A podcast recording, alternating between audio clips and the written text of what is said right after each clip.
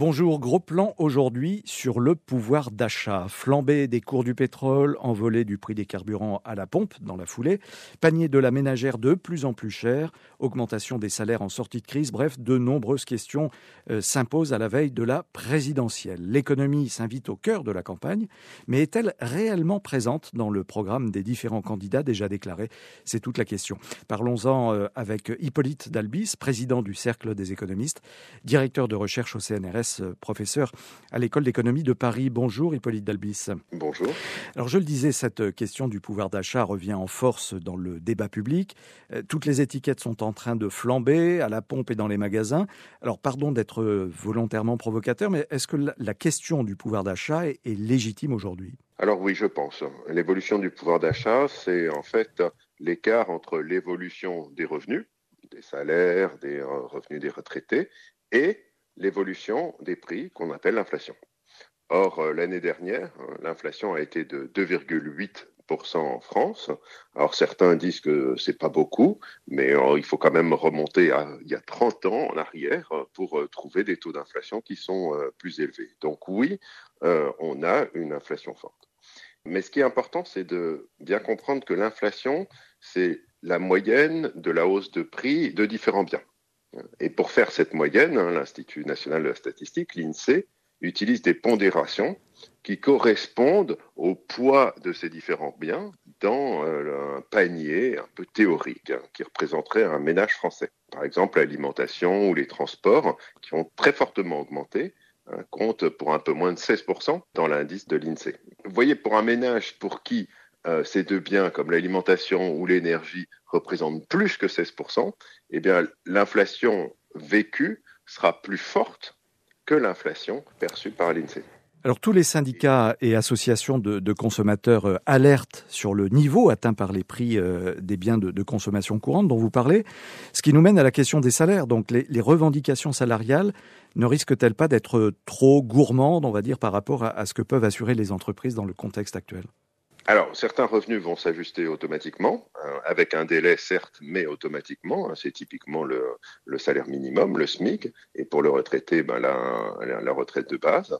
Mais pour les autres, ben, les, des tensions vont euh, forcément apparaître. Donc il y a des revendications dans la fonction publique, mais on va le voir aussi dans le privé, euh, notamment dans les secteurs où la demande de, travail est forte. Hein. Lorsque les, euh, salariés sont en position de force sur le marché du travail, ils vont nécessairement demander des augmentations de revenus.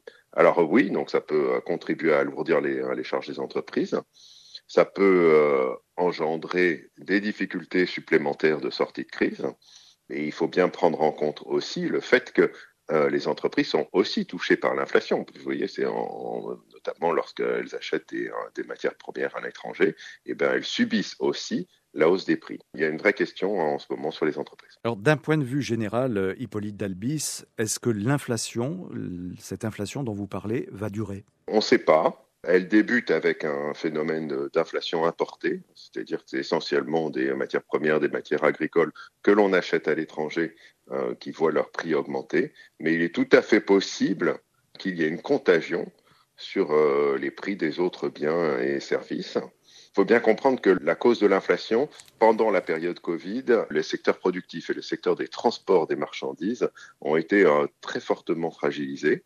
Ça a entraîné des délais, ça a entraîné des retards de livraison qui ont fait augmenter les prix. Je tant qu'on est dans une euh, situation incertaine, je dirais, pour l'économie mondiale, il y a des tensions inflationnistes. Donc, euh, est-ce que ça va durer? Je ne peux pas le prévoir, mais je dirais qu'un scénario d'un retour durable d'inflation forte doit être pris au sérieux. Est-ce que la France et l'Europe en général est capable de gérer cette hausse des prix à long terme?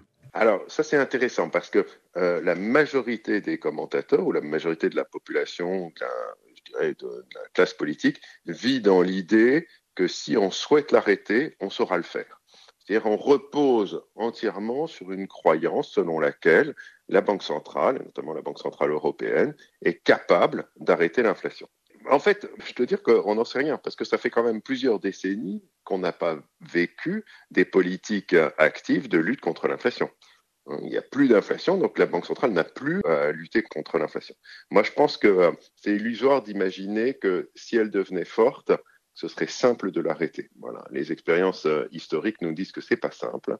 Euh, et dans ce cas, la réponse euh, des banques centrales pourrait être assez, assez violente, assez douloureuse, notamment par une remontée des taux d'intérêt. C'est illusoire de penser qu'une toute petite remontée suffira.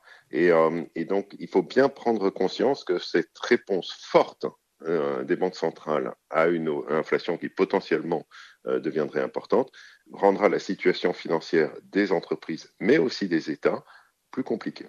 Alors, est-ce que, Hippolyte Dalbis, la jeunesse, finalement, les étudiants, les jeunes salariés euh, précaires, euh, n'est pas la, grande oubliée, donc perdante de ce contexte? Et euh, quelle solution propose le Cercle des économistes hein? Le Cercle a, fait des propositions récemment, notamment pour bah, les, les candidats à l'élection présidentielle. La jeunesse, dans son ensemble, je dirais pas forcément. Hein. A priori, elle n'est pas perdante de l'inflation. On pourrait même dire que l'inflation, elle est plutôt favorable aux jeunes et défavorable typiquement aux retraités. Des jeunes qui négocient leur salaire, des jeunes qui s'endettent pour acheter un, bien immobilier peuvent être les gagnants d'une période inflationniste. En tout cas, c'est comme ça que ça s'est passé euh, autrefois. Néanmoins, il y a une partie de la jeunesse, qui est la jeunesse en difficulté, pour laquelle la situation serait plutôt inversée. On peut penser qu'une moindre croissance due à une difficile reprise post-Covid, ou bien une hausse du coût du travail qui serait associée à euh, des réponses salariales à l'inflation, peut rendre l'accès au marché du travail plus difficile pour une jeunesse qui est déjà précarisée, pour la partie de la jeunesse qui est déjà précarisée. Et donc, bah, par rapport au, aux préconisations, ben là, on, revient sur une des propositions phares hein, du Cercle des économistes, hein, qui avait été euh, annoncée lors des dernières rencontres euh, économiques d'Aix-en-Provence, c'est euh, de dire qu'il y a un risque majeur aujourd'hui en France pour une partie de la jeunesse. Et donc, pour répondre à ce risque majeur, il y a, je dirais, il n'y a qu'une seule solution. Il faut un investissement massif dans le secteur éducatif, hein, que ce soit de la maternelle jusqu'au master des universités, pour donner à la jeunesse les armes pour affronter le monde dans lequel elle souhaite s'insérer. Merci beaucoup pour euh, cette analyse, euh, Hippolyte Dalbis, je rappelle président du Cercle des économistes.